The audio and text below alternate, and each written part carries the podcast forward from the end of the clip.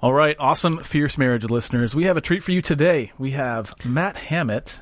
Yep, from the band Sanctus Real. He wrote the song Lead Me. Yes, so he's Pretty famous. He's kind of yeah, he's done a lot of really Kind of a big deal. kind of a big deal. Uh, although he's not here to talk about music.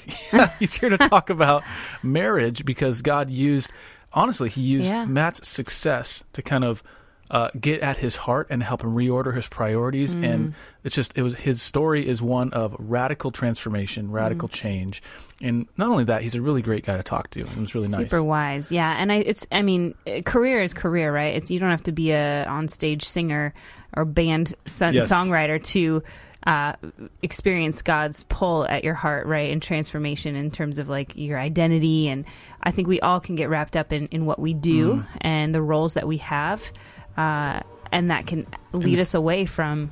You know the heart of God in a lot of ways, and so Yeah. this is Yeah. he's super articulate. A great podcast episode. So Yeah. looking forward to sharing it with you. Yeah, so if any of that kind of hits a sore spot for you, make sure you listen to this one. You're bound to learn something that's bound to bless you. So here we go. Matt Hammitt.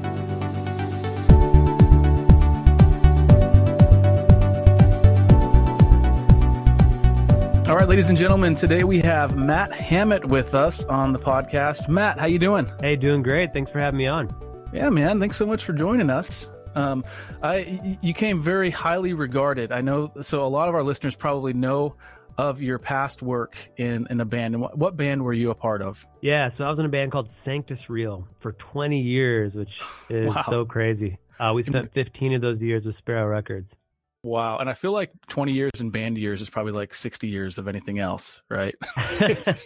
Yeah, yeah, man, it's uh, it's it's it's rough on the especially in the early days, and you're in the van and trailer, uh, sleeping, you know, between 15 passenger seats and all that. That's it's hard on the body, but uh, yeah, it's it's it's an adventure for sure.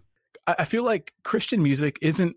I mean, we could probably have a whole podcast episode about Christian Just about music. Christian music. but um, th- it kind of gets a bad rap, right? Because it's all it's kind of like the CCM stuff and and all that kind of like typical whatever chords, like three chord songs, all that kind of stuff.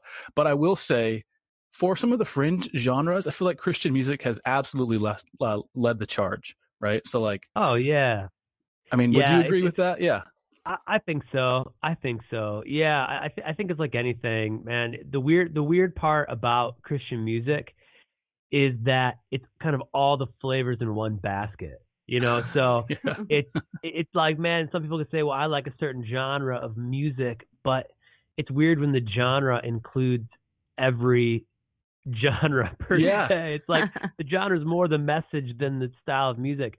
So I think that is the hard part. It's just like, Yeah. okay, you may or may not like everything you hear in the genre, Mhm. but part of that's because it's so diverse, you know.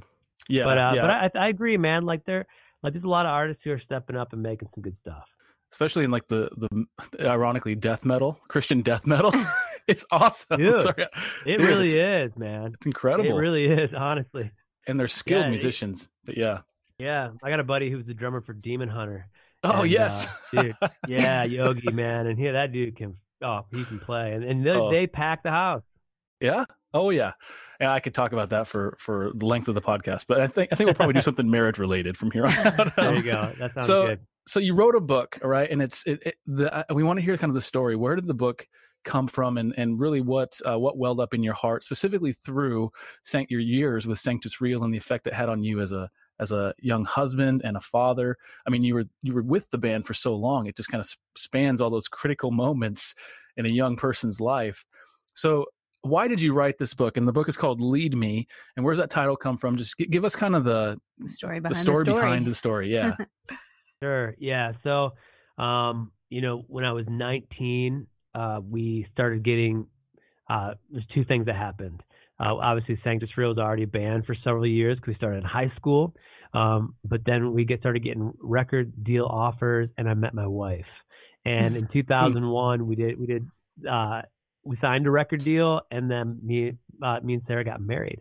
And so it was like we went on the road together as newlyweds for four years. She was so gracious. She helped us with the merchandise and slept in the, the back of the van, you know, with me with a bunch of dudes and and I'm sure it was It's a good wife right braved it. there. That is I know, gold right? right, there. totally- oh man.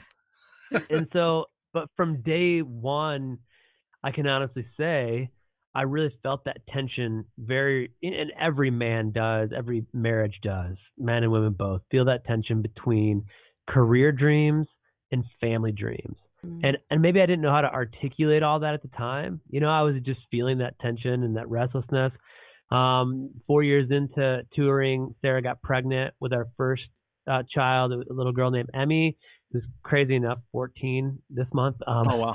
And yeah, and so you know she left the road, and that's when it really ramped up for me. That's when like the tension started getting thick, thicker. Mm. You know, it was like now she wasn't with me. Now she was gone. Now I'm I'm away 200 days out of the year, mm. and she's at home, almost feeling like a single mom. And you know, it's like, hey, I married you to be with you, and I like you, and I want to be around you.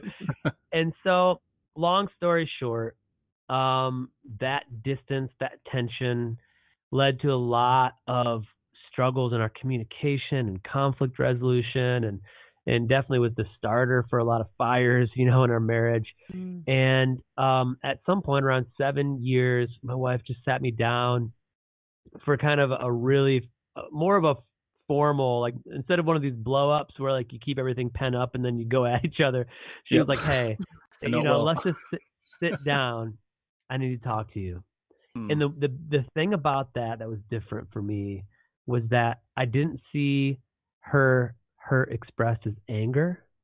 I just mm. saw her heart. Mm. And through tears, she told me the things that she needed from me as a husband to be more present mentally, emotionally, spiritually. Mm-hmm. And my defenses kind of crumbled. And that day after that conversation, because um, she was hurting, man, she, I could see where she was. It was not a good place. I picked up my guitar that day and I wrote the first draft of a song called "Lead Me," and in that day, you know, that began what I call this lead me journey. That's what I call it now, where I, I realized that all my good intentions that I'd had my whole life about the kind of man I wanted to be and now the kind of husband and father I wanted to be, mm. those good intentions were worthless to anyone but me until they became actions. And hmm. so I just kind of embraced that message. And obviously, I didn't change overnight. My marriage didn't change overnight. But one small step at a time, uh, I started kind of embracing that message more and more in my life. And that song went on to in 2010 to come out and uh, mm. become a number one song. But I mean, there's a lot more going on there. You know, by the time that song came out, we were pregnant with our third baby. Mm. Uh, we found out that that baby was going to need multiple open heart surgeries after he was born. Mm. So Lead Me goes to number one on the charts. I have everything I wanted from a career standpoint. Um, or being asked to do every major tour, you know, it's like it's all working. This dream that we've worked so hard now for for you know 14 years at that point. Mm. And then the day it hits number one, I'm at my son's bedside after his open heart surgery, fighting for his life because he's barely hanging hmm. on. Mm. And you can imagine wow. I'm feeling now the tension of this message and then that five months, for five months, we were in the hospital. And then I had, what did I have to do after that? I took five months off work. I had to go back and provide for my family. And here's the irony of the whole thing, and then we can move on. Um, the irony of this story is that the very song that I wrote about being a better and more present husband and father, the success of that song is what pulled me further and farther away from home than I'd ever been. Mm. And so that's kind of the the springboard from where this entire story, more than just a song, where Lead Me comes from. Hmm. Wow. Okay. So that was, you said 2010 when that happened. Yeah. Mm. So we're 10 years later, roughly. Um, how, so where are you today? And what, I mean, what, I'm sure this is encapsulated in the book, right? But yeah, where are you today as a father, husband, um, and musician, I guess, now an author. But yeah. where, yeah, how's that? How's that fall? yeah. So after five years of just real struggle between me and Sarah, learning some hard lessons, thinking I was getting closer to having it all together when I wrote Lead Me, to watching it all almost fall apart. Mm. Um, and and again, that's all in the book, man. I get it, I, the nitty gritty. I I I gave all the dirt in the book, uh, so people can see just what it was like for us.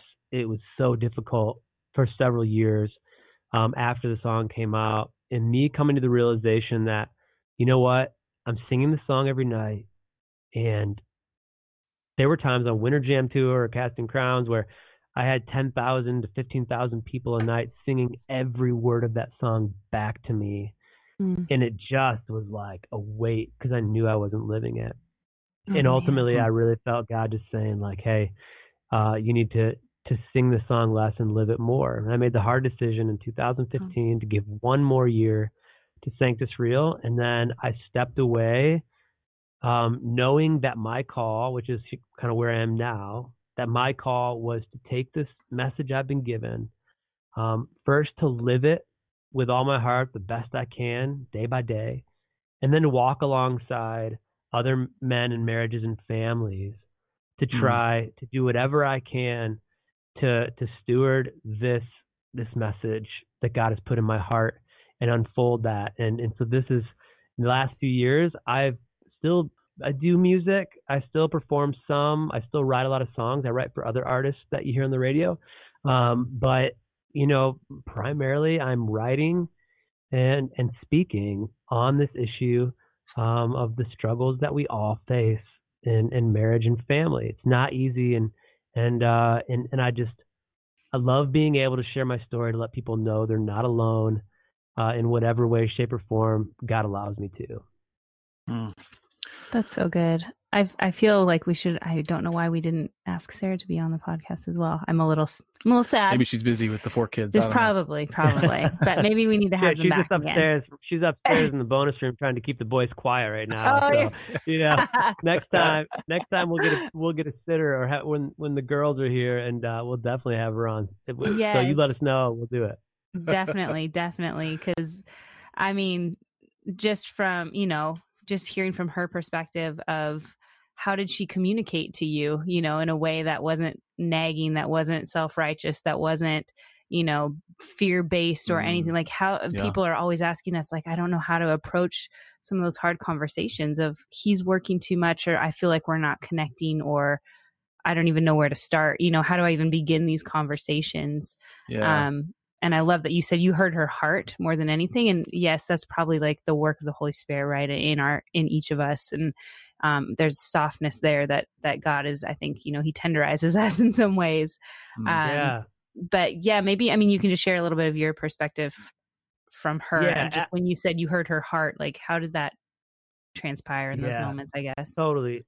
the funny thing is, is that, you know, I've, I get people, especially women come up still all the time when I'm at events or or if I sing that song somewhere, let's say, hey, can you just tell me what was it that she said to you that day? You know, and they're like they're going to hand them like the golden key to their husband's right. heart, you know. And uh, the funny thing is that if you were to ask Sarah, like, what what was it exactly you said to him that day? She'd say, I don't totally remember because right. I'd said it a thousand times before and he didn't listen. Mm. And and and you know that's that's just real it's honest sure. like it took those seeds being planted in me to be able to break it down to a point where i could open my ears and my heart mm. sadly it kind of took seeing her to breaking point and i hate mm. saying that and now you know i try to that that's kind of like a goal now is to not obviously let it get there right like you try mm. to mm-hmm. address address it like instead of you know it's a proactive sure. Uh, you know, instead of being so reactive. And we finally got yeah. in a place. But mm. I will say the thing for me, um, you know, it, it was about presence. I remember mm. her saying to me, You're here, but you're not here. Mm. I think mm. that's a common feeling, right? That that women have, yeah. like just we're distracted by work and all yeah. things going on. But I would definitely say we the the thing and maybe I already mentioned it, but I'll say it again. The thing really was so often I think, and, as I'm talking with guys, we sometimes miss our wives' hearts because sometimes we wait to say what needs to be said until it's at that that snapping point. Mm-hmm. And then when we see anger, it shuts us down. So we actually are blind to the heart because all we see is the secondary emotion, right? The mask, the facade so of anger. And mm-hmm. when I saw her heart without the anger in front of it, that was when I could really press in and feel that I had a safe place to move in towards her. Mm. and so and so I do think that those are, and those are still the miracle moments that we experience that are the best moments in our marriage. You know, we still have the problem where like she sometimes lashes out about her feelings in a way that's that that's angry and I get defensive. Um, but those are such beautiful moments when we do peel back those layers and see each other for who we really are. Mm. And we're working so harder than ever to try to do that for each other, to mm. peel back all that extra junk that stands in the way so that we can create the safe zone to be mm. known mm. for exactly who we are and how we're feeling. It's so good. Yeah, yeah. It's it's um as I'm hearing you talk, I'm I'm 100% just in awe of, of our faithful God who works kind of in our hearts and kind of let it mount to that point, right, to where you could hear it in a way that was actually going to move you forward. I, I, can't help but think, though, um, and I'm, i might ask you, this might be a tough question, but I'm going to ask you anyway, because uh, there's a lot of that's kind of being presupposed, right, in this conversation, meaning that like a, a healthy family is good, being present with your family is good. All that stuff sounds really obvious, right? But it's kind of contrary um, to maybe the, this kind of subversive cultural message, right? And so, I guess I want to ask you this question. And someone someone once said uh, to me, I forget who it was. It's probably someone smart wrote it in a book or something. but they said uh, the essence of sin or every sin is just disordered love right? Mm. And so a lot of husbands struggle, struggle with this, with bad priorities, with disordered love in these ways. So in that moment, this is the question I was going to ask you: is would you say um, that you were actively sinning against your wife, and how did that hit your heart, or has it hit your heart in that way?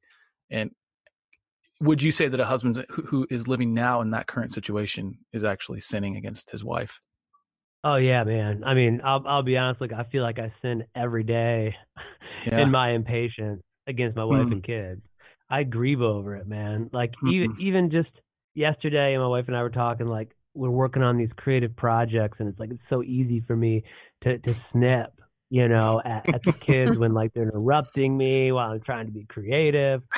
Or, you know, like yeah. we're bouncing ideas together. I, I yeah, absolutely. I I do think you know the Bible calls us um to put aside any kind of talk that tears each other down um, and and you know our attitudes that stand in the way of of love and mm. um, you know I think the biggest issue is that we're afraid to recognize and I'm still this way. I mean Sarah tells me all the time, you know, like man, you just just own it, right? Own it. Own what, what you're going through. Own your attitude. Just you can fight it and say, well, it's not really bad or it's not that bad or it's like the more you you learn to own it the smoother it all becomes because you don't have to live in this shame of like it, I think that's the big thing for guys. We're we're hard on ourselves. Hmm. we're shame based and so we can allow our faults to stand in our way um, because we're afraid to admit them. Because if we admit them, then it's like this admission that we're weak and we already feel weak. And it's like, it's scary sometimes. But mm. then it's like, once you own it and just say, yeah, you know what? It, it is sinful. It's wrong for me to, to act this way or to not hear my wife mm. or be mm. loving towards her or understanding towards her. Then it's like, okay, cool. You know what? Wow. We can move on. You yeah. can own it and move on. If you don't own it, it becomes the great obstacle. yeah. And I, I was um transparency. I mean, that's been our kind of like that's been so pivotal in, in our marriage, mm-hmm. and that's kind of the whole premise of fierce marriage is just living in the light and walking in the light. Um, and in on that note, I was on a business trip with a. It was like I, I do web stuff, and I was I was in Chicago with a, with somebody, and I'd met a new associate. We were going out to dinner, and he, um, as we're driving, he had kids, and we, we Selena was pregnant with our first daughter, mm-hmm. and I was in the car with them, and I said hey man, okay, any advice? Like what what advice do you have? I'm uh, you know, we've been married going on 10 years, but we had a kid on the way. What's your advice? And he looked at me and he I'll never forget it. It was so transformational. He said they would they would rather live with you in a tent than without you in a mansion. And that mm, just hit me so like a ton of bricks. And that's everything you're saying. but it's totally recalibrated the sense like I don't have to have like if I want to love my if my priorities are kingdom priorities, right? Then and I care about the, right things, meaning my family, my wife, my kids, and providing for them, and then I don't have to have all the stuff or the status or anything like that. But sometimes you don't have that luxury. And so I, the question I have for you now is, what do you, what, what advice do you give to the husband who's like, yeah, I totally agree. But if I don't show up on at 8 a.m. and I don't leave late because everybody's watching and I need the, I need, you know, I need to get, I need to please my bosses and my coworkers. Otherwise my job, I might lose my job or I have to travel for work. And that's just, I can't get out of this job. What are some steps that a, that a husband can take in an effort um, to kind of rebalance that area of his life, even if he feels trapped? Yeah. Um, I, I guess it's hard to say, right? Because what those decisions, those hard decisions, are are different for everybody. You know, for me, I actually yeah. left my career, mm-hmm. and I obviously not everybody can do that. Um, not everybody will choose to do that, even if they should do that. Um, but what I can say is, and as you you know, like just starting with some some realizations that can change your heart to move you towards the right decisions.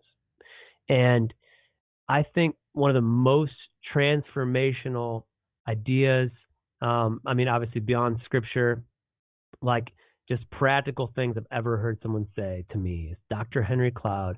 He says, character is about the ability to meet the demands of reality. Mm. And we all have our own reality. But what, it, it, when you really understand, like, what is required of me and can I can I step up and meet that challenge, meet the demands. And so for me, I think I think it starts with the reality check. Um, number one, that you're we all have these desires and we think we, we think about what's most important to us. Um, I, I am trying to decide what to say here because I don't want to ramble on. I want to choose my no. words carefully. Um, I would say two things really quick. Number one, I would say so many of us have an internal dialogue of how we view ourselves and how we think other people view us. You know, I look at it like I bought this this workout ball from Target, and um, it's like more like an octagon with flat sides, black with yellow letters, and it has like all these different exercises on it. You're supposed to throw it on the ground, right? Whatever you, pops up, like dice. Like it tells you what to do, you do it. so I had this in the back seat of my car, and I saw it every single day. I looked down at it. It said 30 sit-ups, and I looked at it for two months, sitting in the back of my car. And in my mind, I did those 30 sit-ups, and I kind of felt good about myself. And I was like, man, I've got to use this thing. What's just sitting in my car? So I bring it in my house, sits in my mudroom for another two months. Push-ups is facing me, and in my mind, I like I'm getting ripped on my good intentions. Like every day, I'm envisioning myself working out, and I feel good about owning this thing. Mm but it's just an idea. It's just a visualization. It's an imagination of who I really am, not who anybody else actually sees me to be because there's no real results. And I think so often we look at all the things or imagine ourselves doing the things that we want to be doing to be a better husband, be a better father, be a better uh, man of faith, you know, a follower of Christ. And and we've got to like stop and go, am I actually the person that mm-hmm. I perceive myself to be? And and so I think it starts the reality check mm-hmm. there. And then another reality check for me, the biggest reality check is this, and I, this is the encouragement I would give to any guy out there who's struggling with this. It, and with wealth, fame, career, all that stuff, there are a thousand people behind you in line, waiting for your job, wanting your job, and and they will will never be sad to see you go. And the hard truth about that is that when you move on from your career, and somebody else takes your place, the world will go on without you. Mm. Maybe people will, will like remember, think of you fondly, like appreciate your gifts while they're on display, but the world will go on, and most likely, most people will forget you in that role. Mm. But your husband, I'm sorry, your wife has one husband, your kids have one father. Mm. Without you in that role, there is forever a painful void. And yeah. I think putting it in perspective that way and remembering that what's the reality of what I'm prioritizing, man, it's hard to do, but it's a daily exercise mm-hmm. to really look at what matters. Man, so good. Uh, it reminds me of um, Psalm 90, 12 said, Lord, teach me to number my days that I might gain a heart of wisdom. Don't quote me on that verse yeah. reference, but I know that's what the verse says. totally. Um, but numbering our days and, and obviously it's nobody can like, you can't predict how many days you're going to have until you die. That would be terrifying. Right. But we can have a sober view of our own limits, our own finitude, our own, like we're not omniscient. We're not omnipresent.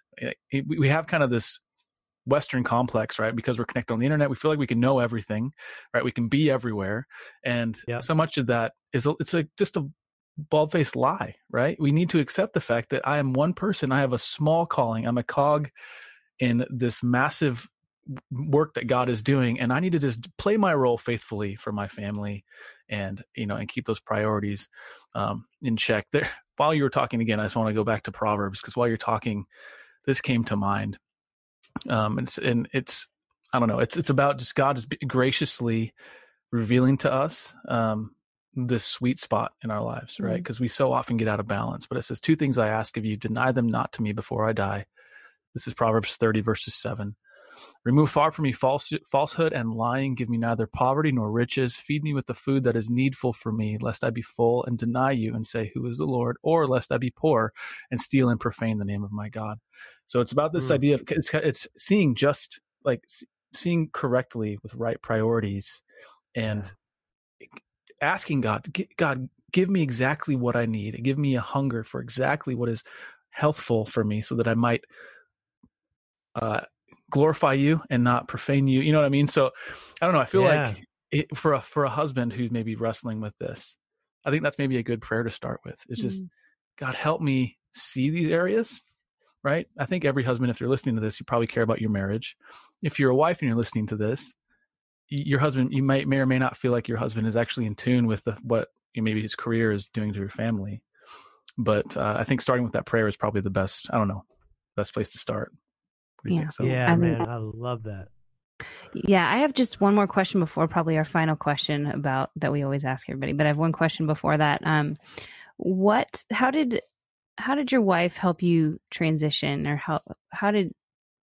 You know, I mean, that's a huge transition. You say these words, and I'm like, I think of you know all mm. the concerts, all the people, all the you know everything it's and everything. it's an identity. Mm-hmm. it's a huge and music has that pull on your heart in a in a unique way i think than than other things. It, i think it, ra- it can easily wrap your identity more than others and the fame.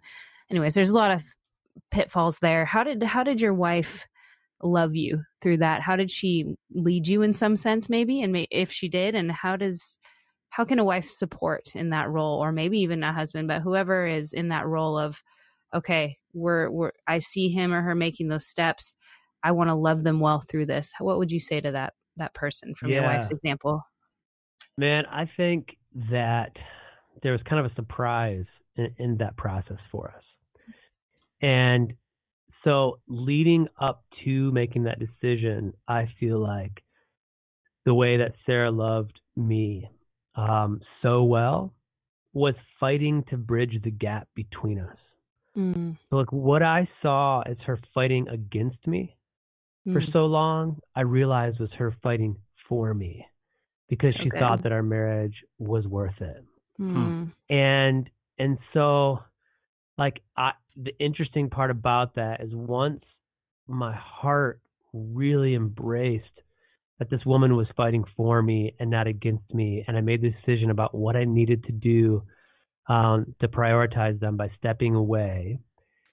I mean, I honestly like God just did a miracle in me where He allowed me to take this thing over 20 years that, in a way, you know, that I'd built with with my friends, mm-hmm. and just hand it back and say it was never mine to begin with, mm-hmm. and and I was able to let it go. I don't know wow. how. I'm not saying that to to toot my own horn because it was a problem of mine for so long. It was almost mm-hmm. like a mm. healing for me. Mm. Um, the surprise and all that was once I left the band, Sarah realized that her identity had been caught in it as well. Interesting. And she started yeah. saying, like, this is. It was almost more painful for the for her than for me because mm. she had never realized that her identity was in it until I was gone. So is it where I kind of did that grappling ahead of time to make the decision? She had that realization later. And so what happened is it was an actually an opportunity for me to step up and not be wavering and be strong and confident in my decision and where God was leading our family and to actually take that role and, and, and lead where God was calling me. And so and it was it turned into a really beautiful way for me to be able to take the first step in this mm. leading that I was called to do. That's awesome. And then that just, you know, as a wife, I would imagine that builds her confidence and trust in you in this new kind of reality that you guys are finding yourselves in, which is only a work and beautiful work of God, right? Yeah, yeah. you're absolutely right. I definitely felt that like when she had those moments of, "Are you sure you made the right decision? Are we sure we don't?" and, and, you know, I'm sure. like, absolutely, 100. Oh man, you're man. right. Like, yeah. she, I did feel that kind of trust, her leaning into me more than she ever had before, and okay. and it felt like this is what God had for part of what God had for us here. Yeah, hmm. so good, so good. Anytime you step out in faith like that, when it's in, it's uh, it's informed by wisdom and prayer and counsel and agreement like it, it hurts right because there's this uncertainty yeah. of what is god how is this going to work but i i can't say and maybe you'll you'll agree but anytime we've stepped out in faith selena it's always been really scary but also like i would never change it right, right. even in hindsight right even if it failed uh spectacularly right god would still use it somehow so you were we yeah. wouldn't regret it so I, I would it sounds like you'd probably say the same thing yeah, absolutely. And hey, there's one more thing too I thought of while yeah. we were talking about this um, issue of of standing where God, you know, leading where God is taking us and standing firm on that. Um, you know, an interesting transition for us out of that was, and I think this goes too for people who are kind of very career focused and struggle to find, you know, to, to prioritize family. Um, when there's something I, I speak for a family life weekend to remember conferences a few times a year. And one of the things in their guidebook that I love, it talks about, you know, being a husband and father and how when we neglect our responsibilities at home, how we force our wives and children to learn to live without us. Hmm. And and that was also a really healing thing for us because I've been gone so much that in a way she was forced to learn to live without me. So then once I was there, she had I had to rebuild that trust that I hmm. could be there, that she could rely on me, you know, and that's Good. An important trust to have in, in marriage, any marriage relationship. Maybe that's why she was asking if it was the right decision or not, because you were home all of a sudden, and she's like, "Are you sure you should be?" yeah, yeah. She's like, she's like, because I've been thinking, I kind of liked it when you were out there a little more. uh, it was a more familiar reality, right? And during that transition, yeah. that's all. yeah. So Aww. we have one one more question we like to ask it's all of our guests, one, yeah. and it's it's fun, and it's just and and you actually have an advantage because your wife's not here. I was Sarah's like, we'll have to ask Sarah next time we get them on. but um, what uh, what's your favorite? I guess favorite date, favorite date, right? There's not another. Mm-hmm. Yeah. So most memorable. What's your most memorable or favorite date that you guys have ever been on? Oh man, so um, Sarah and I actually love the mountains. So we still look so fondly on the well several times we've been to the mountains together but uh, we took our, our honeymoon up in the Sleeping Bear Dunes up in uh, Traverse City, near Traverse City, Michigan, mm. up in a little cabin. Um, I actually have some really funny stories about it in the uh, in the book. Um, but but that to us is like the ideal getaway. Some people love the beach, and we like the beach okay, but we love the mountains. It's awesome. That's awesome. That's awesome. That's awesome. Yeah, we have. Have you you, you have toured all over the, the, the world probably? So you've probably been to Washington State. We have Mount Rainier and all that kind of stuff. Oh, so. we I love it up there. I was just up in Bend, Oregon. Oh yeah. Um, yeah. And oh, even that even that I love that town so much. And Seattle's actually one of my favorite cities. Uh, top five for me. I love it out there. Awesome. Well, if you're over here next time, make sure you hit us up. We'll take you. We'll take us to the best spots, best mountain spots. Anyway. Yeah. well, Matt, thank you so much, man. Thanks That's for joining awesome. us. Thanks for taking time to uh, teach us and and kind of give us a peek into your life. Uh, lead me right lead me the book it's finding courage to find your marriage children and faith uh, where should where should folks go to find that book yeah so if you go to my website um, you can just you can connect all my socials. I'm, I'm just Matt Hammitt everywhere. It's just my name with my last name has two M's and two T's. Um, on Twitter, Facebook, Instagram, and then matthammitt.com. So awesome. people can find everything uh, about us there. Awesome. great. Once again, Matt, thank you so much for for the interview. Thanks for talking to us, and please do thank Sarah on our behalf for yes. holding down the fort while so you could talk to her. An important yes. job. It is. Thank we you. look forward to having her. Yes, yes. Until next time. Thanks again, Matt. guys, Definitely. All right.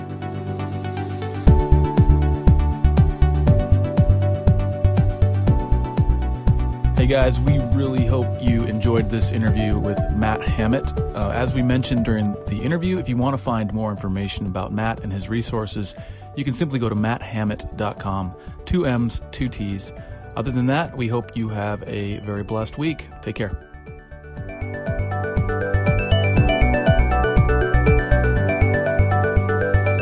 Thank you for listening to the Fierce Marriage Podcast. For more resources for your marriage, please visit fiercemarriage.com or you can find us with our handle at Fierce Marriage on Facebook, Instagram, and Twitter. Thank you so much for listening. We hope it's blessed you. Take care.